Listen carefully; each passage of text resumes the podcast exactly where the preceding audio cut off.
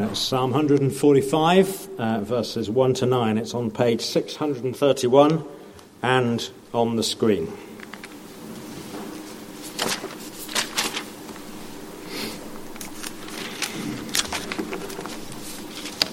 Psalm 145, verses 1 to 9. I will exalt you, my God the King. I will praise your name forever and ever. Every day I will praise you and extol your name forever and ever. Great is the Lord and most worthy of praise. His greatness no one can fathom. One generation commends your works to another. They tell of your mighty acts. They speak of the glorious splendor of your majesty. And I will meditate on your wonderful words. They tell of the power of your awesome works, and I will proclaim your great deeds. They celebrate your abundant goodness and joyfully sing of your righteousness. The Lord is gracious and compassionate, slow to anger, and rich in love. The Lord is good to all. He has compassion on all he has made.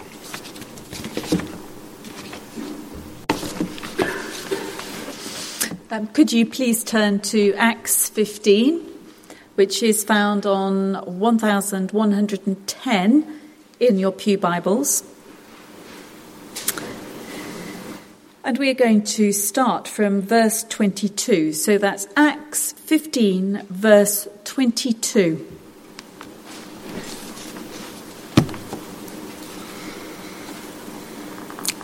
Then the apostles and elders, with the whole church, decided to choose some of their own and send them to Antioch with Paul and Barnabas. They chose Judas all called Barsabbas, and Silas, men who were leaders among the believers. With them they sent the following letter The apostles and elders, your brothers, to the Gentile believers in Antioch, Syria, and Cilicia. Greetings. We have heard that some went out from us without our authorization and disturbed you, troubling your minds by what they said. So we all agreed to choose some men and send them to you with our dear friends Barnabas and Paul, men who have risked their lives for the name of our Lord Jesus Christ. Therefore, we are sending Judas and Silas to confirm by word of mouth what we are writing. It seemed good to the Holy Spirit and to us not to burden you with anything beyond the following requirements. You are to abstain from food sacrificed to idols, from blood, from meat of strangled animals, and from sexual immorality. You will do well to avoid these things. So the men went, so were sent off and went down to Antioch, where they gathered the church together and delivered the letter. The people read it and were glad for its encouraging message. Judas and Silas, who themselves were prophets, said much to encourage and strengthen the believers. After some, spending some time there, they were sent off by the believers with the blessing of peace, peace to return to those who had sent them. But Paul and Barnabas remained in Antioch, where they and many others taught and preached the word of God. Some time later, Paul said to Barnabas, Let us go back and visit the believers in all the towns where we preach the word of the Lord and see how they are doing. Barnabas wanted to take John, also called Mark, with them, but Paul didn't think it wise to take him because he had deserted them in Pamphylia and had not continued with them in the work. They had such a sharp disagreement that they parted company. Barnabas took Mark and sailed for Cyprus, but Paul chose Silas and left, commended by the believers to the grace of the Lord. He went through Syria and Cilicia, strengthening the churches. Paul came to Derbe and then to Lystra, where a disciple named Timothy lived, whose mother was Jewish and a believer, but whose father was a Greek. The believers at Lystra and Iconium spoke well of him. Paul wanted to take him along on the journey, so he circumcised him because of the Jews who lived in the area, for they all knew that his father was a Greek. As they travelled from town to town, they delivered the decisions reached by the apostles and elders in Jerusalem for the people to obey. So the churches were strengthened in the faith and grew daily in number. Well, thank you very much, Jane, for reading that to us. Uh, keep it open, it's a longish reading. Um, and then we'll uh, pray and look further at it together. Let's pray. Thank you, Lord, for these uh, wonderful snapshots of the life of the early church. Uh, we thank you for um, our part in, in that whole story many years on. Um, and we thank you that we get to hear about the early days of the Christian movement and the spread of the gospel. We pray it would spur us on and encourage us in our discipleship, in our sharing of the message of Christ. And we ask that in Jesus' name. Amen. Wonder if you've had that sense as we go through these chapters in Acts together that as we do that, we're looking at our family history, um, the snapshots of it, as it were, uh, before our eyes. People take family history very seriously today. Uh, some of us here, those of a certain vintage, will remember the TV series Roots which had a huge following. Uh, probably for today's internet generation, it's more likely to be the popular website ancestry.co.uk. But we love to know about our forebears, even if the discoveries occasionally are in the form of a rather dark story that's been kept quiet. Anyway, I hope that as we've been reading these chapters of Acts, it's been a, a similar experience for us. That we've had the sense that we're looking at the family photo album this is our story with our roots if we're Christians today.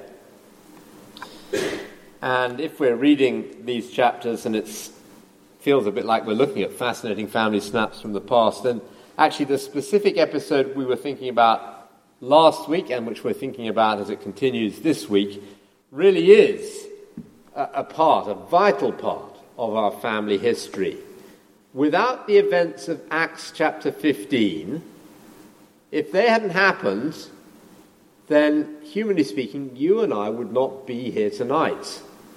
It's that dramatic and essential. There would be no worldwide Christian church. At best, there would be maybe a small Christian sect within Judaism. Certainly no All Saints Little Shelford to speak of. Now, let me just recap. The presenting issue, you might remember, was the place of Gentiles in the church, and particularly on what terms the church in Jerusalem would accept them as equal members of God's people. By this chapter, by Acts 15, it's about 10 years since, beginning with Cornelius, Gentiles have been brought to faith in Christ and welcomed into the church by baptism. And you remember how Cornelius was not only accepted by Peter, if you cast your mind back to it, when Peter reported the full facts of what had happened, it was the church of Jerusalem that actually uh, welcomed him, as it were. They praised God with the news that Peter brought. Then, fast forward a little bit, when the church in Antioch began successfully reaching out to Greeks, Again, it was the church back in Jerusalem that wanted to check out what was happening, which it did by sending Paul and Barnabas on that occasion. And they concluded, well, obviously God's at work in this new movement. And again, the Jerusalem church acknowledged that. But with this next stage, um, we've just had the conclusion of Paul's first missionary journey. With this next stage, the stakes are getting raised higher. The question is, how's the Jewish church going to respond to the increasingly independent Gentile movement which is springing up? I see we've got one or two people that have lived through the empty nest stage or are beginning to undergo I like the story about a father visiting his 23 year old son in the new flat which his son had just moved into.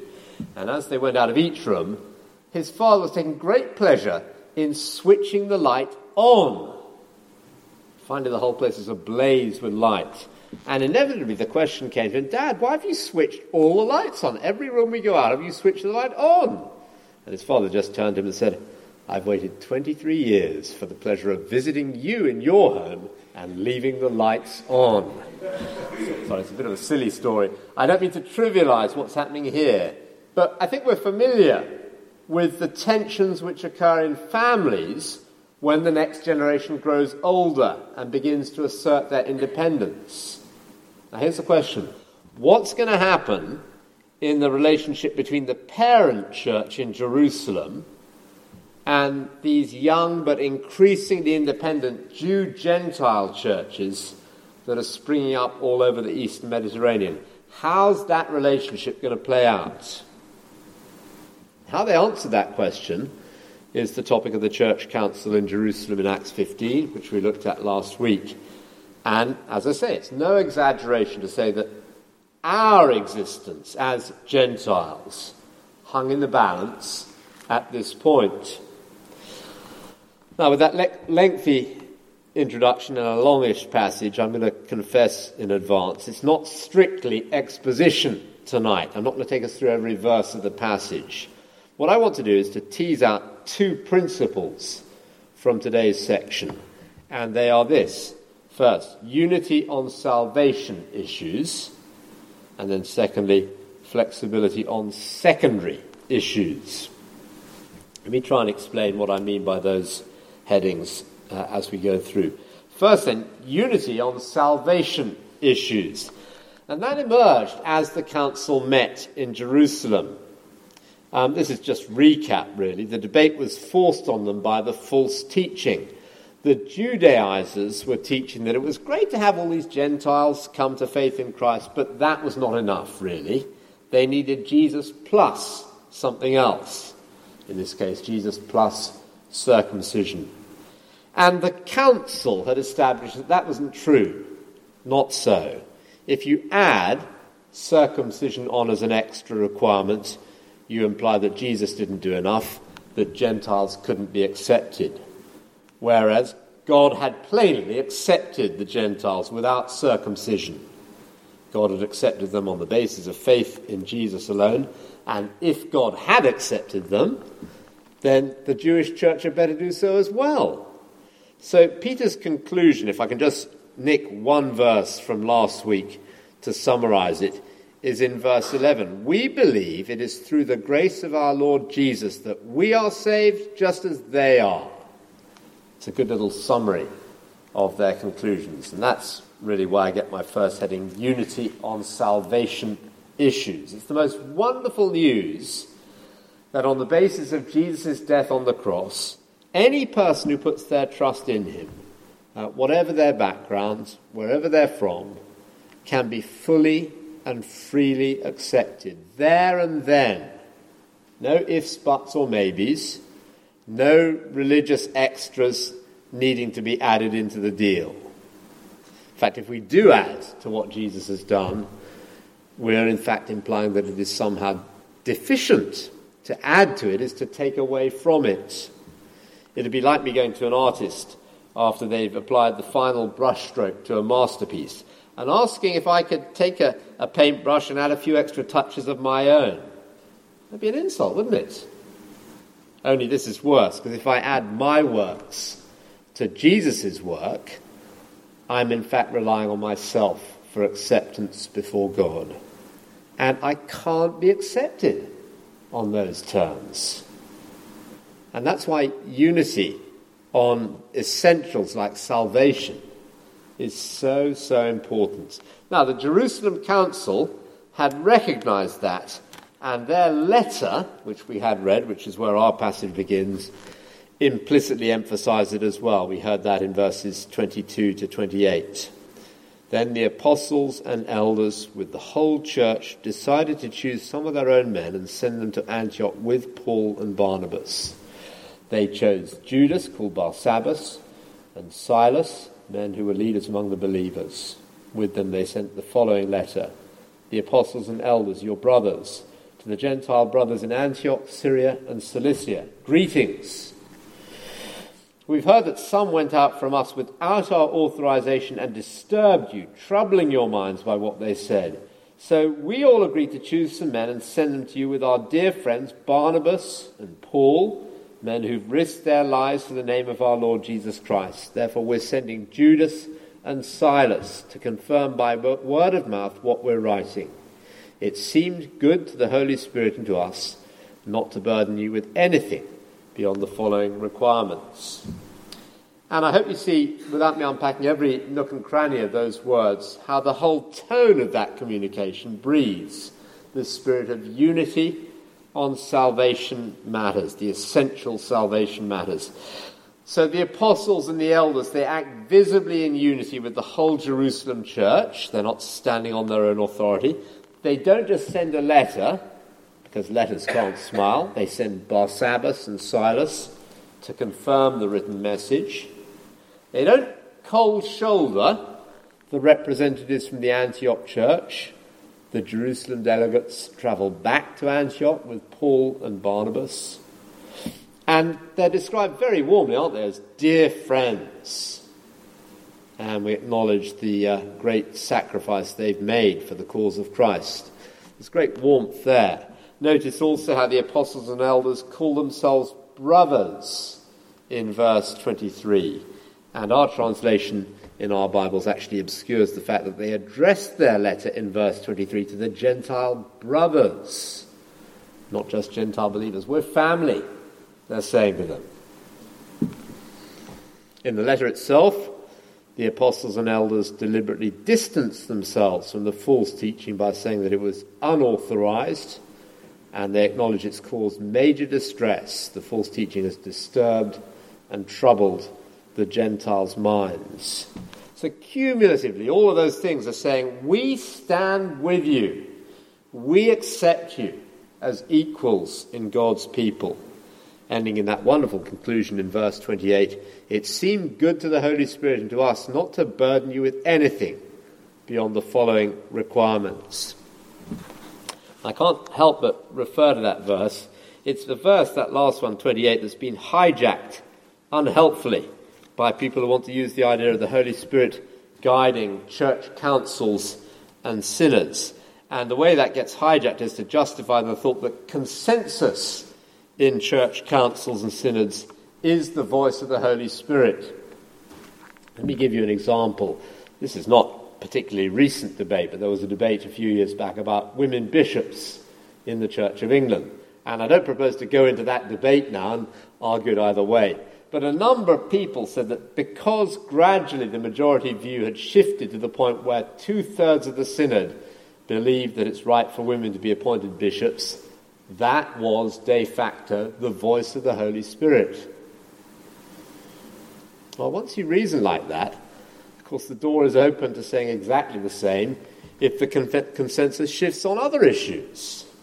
If, for example, we get to the point in church history where two thirds of the church say in 20 years' time, thinks that euthanizing severely disabled children is okay, then you've got to ask is that the voice of the Holy Spirit?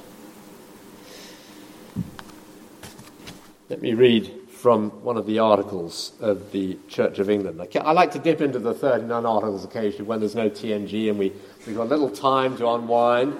Article 21 says this when general councils be gathered together, for as much as they be an assembly of men, whereof all be not governed with the Spirit and Word of God, they may err, and sometimes have erred, even in things pertaining to God.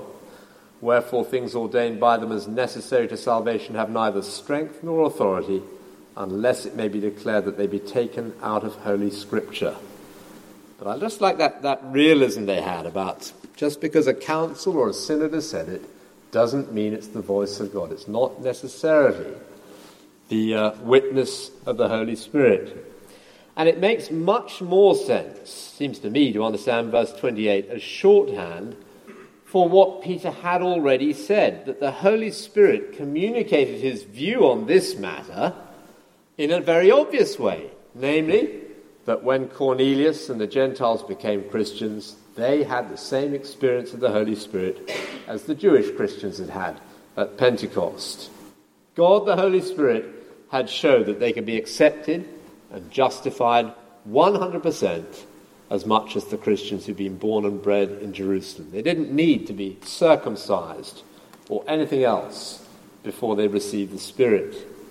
It therefore seemed good to the apostles and elders and to the Holy Spirit to accept them without extras because they'd been fully saved in their initial conversion experience. And we've got to guard that freeness and fullness of salvation jealously. Unity on salvation issues. I wonder how alert you are. I wonder if there's somebody saying, hang on a minute, you've stopped mid sentence at the end of verse 28. The Jerusalem church did impose some requirements, didn't they? Well, yes, they did, but not as requirements for salvation. So let me move on to our second heading flexibility on secondary issues. And I'm hoping if these headings sound dull to you, you chew them over so you realize how momentous this all was for us. This is our history. Flexibility on secondary issues. I'm going to show it in three instances as they unfold in the next few chunks of um, this little bit in Acts 15 16. The first is in the requirements suggested in the letter. Let me read verses 28 to 9 again. It seemed good to the Holy Spirit and to us not to burden you with anything beyond the following requirements you are to obtain, abstain from food sacrificed to idols, from blood, from the meat of strangled animals, and from sexual immorality. You will do well to avoid these things. Farewell. It's significant, I think, the way they say, you'll do well to avoid these things, because they aren't elevating these commands to the level that the false teachers had elevated circumcision you'll do well to avoid them. In the discussion in Jerusalem, James had given the reason for this advice is that Moses had been proclaimed in the synagogues of these towns for a long, long time. So we heard about this last week. Inevitably, there were converted Jews present in the churches alongside the Gentiles, and out of sensitivity to them, in some of the more obvious places where Gentile standards ran head to head with Jewish ceremonial law, the Gentiles were being encouraged to honour the Jewish laws, not as a means of salvation, but simply for the sake of unity. Technically, they could eat meat sacrificed to idols. But the right to that freedom was a secondary issue which they should hold lightly. Flexibility on secondary issues. Certainly, from the response to the letter in verses 30 to 35, the Gentile Christians weren't taking this as a threat to their freedom. Just listen. So the men were sent off and went down to Antioch, where they gathered the church together and delivered the letter.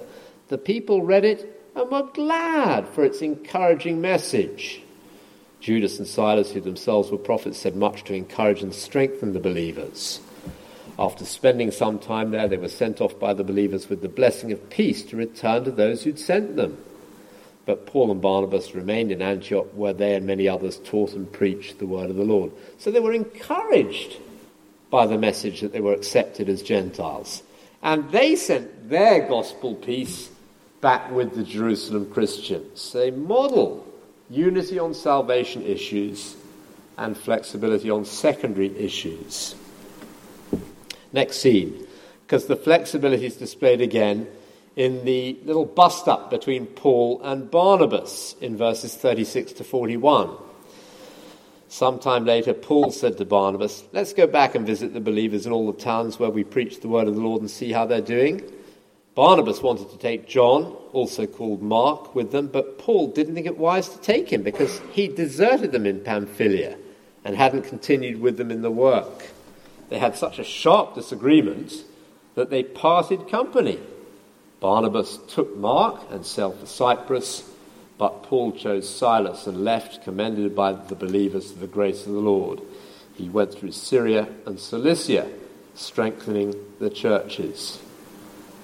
I don't know if you noticed that as it was read. I mean, don't you think it's interesting that we got recorded there the second falling out of Christians in the chapter? This time, it isn't between people who you might easily envisage falling out, Jews and Gentiles. It's between Barnabas and Paul, who are two bosom buddies.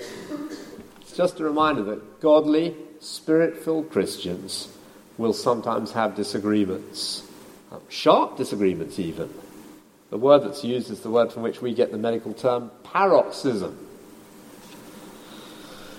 The other little lesson, it seems to me, is that such fallouts between Christians aren't necessarily bad news. I think we're often terrified that if Christians end up in opposite camps on some issue, it's a disaster. But often, out of it, some good may come. So, in the first clash of the chapter, the end result was a much greater clarity about the gospel. Good news. In the second dispute between Paul and Barnabas, God overrules it so that instead of there being one gospel team, there are two, heading off in two different directions. And that's not a bad outcome either, is it? Good news. But what made it possible? Well, what made it possible was this a flexible response to a situation where nothing much was at stake. The question of whether to take John Mark along or not wasn't a salvation issue. So Barnabas and Paul agree to disagree and get on with spreading the gospel. And a climb down happens, as had in one sense happened beforehand. Unity on salvation issues, flexibility on secondary issues.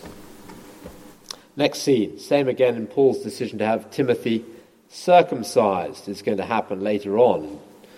Let me read from the start of chapter uh, 16. Paul came to Derbe and then to Lystra, where a disciple named Timothy lived, whose mother was Jewish and a believer, but whose father was a Greek.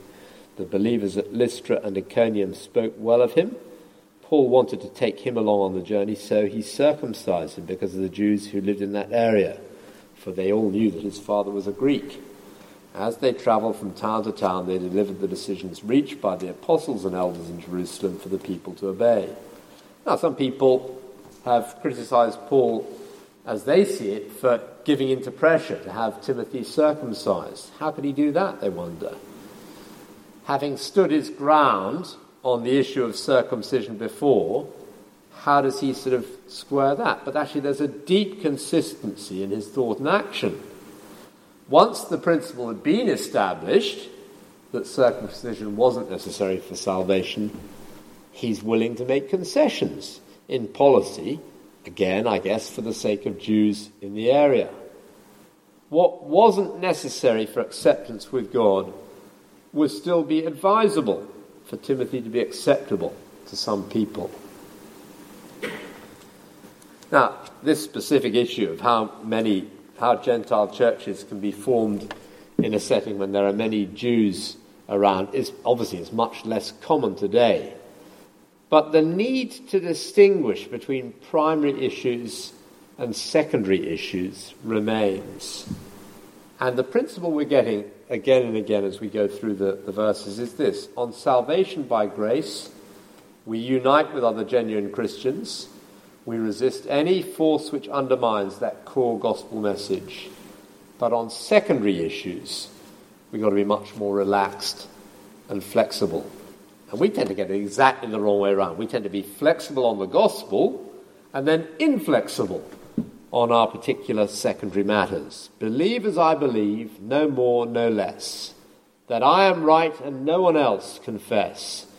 Feel as I feel, think only as I think. Eat what I eat and drink but what I drink. Look as I look, do always as I do, and then and only then I'll fellowship with you. That's how somebody expressed it. That's the message we often give off, isn't it? Which is a denial of the gospel. And if that had been the approach on the part of either Jews or Gentiles in Acts chapter 15, the gospel would have died out. Humanly speaking, we wouldn't have been here today. So notice, in conclusion, how because they distinguish between primary and secondary issues. There's a lovely result in chapter 16, verse 5. So the churches were strengthened in the faith and grew daily in numbers. Actually, if you're very alert, you'll have noticed that uh, three times in that chunk we've looked at, Luke mentions that the outcome of this idea of unity on salvation, flexibility on secondary issues, is strengthening to the young churches who hear it. I think when we harden and become inflexible on the secondary issues, we usually think that that's going to strengthen other Christians. We think, oh, it'd be so good for us all if we all read this book, or if we all went on this conference, or if we all signed up to this conviction, or if we all agreed with this climate change agreement, or whatever it might be. All sort of, we take a secondary issue, we get all excited about it, we think, this would be good for the church if we all signed up on this. Whereas, in fact, what strengthens the church and draws others in is a clear focus on the message of salvation and a willingness amongst all of us not to fight for our personal likes and dislikes and impose them on others. Backing down on secondary issues is what strengthens churches if the gospel's in place. Richard Baxter put it really well. On the necessary points, unity. On the questionable points, liberty. In everything, he said, love. Well, thank God that they understood that in the early church. It's no exaggeration to say that we are here today because they grasped this crucial point. Let's pray together.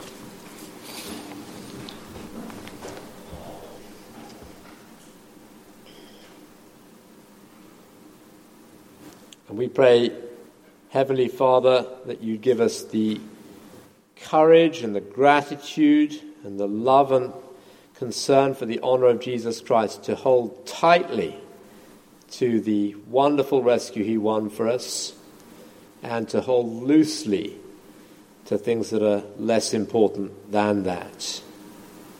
And grant us the wisdom and the spiritual judgment to know the difference between the two.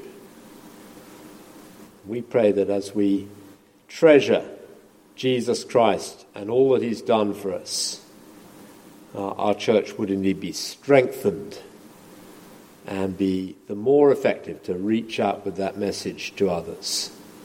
We pray it, Father, for Jesus' sake. Amen.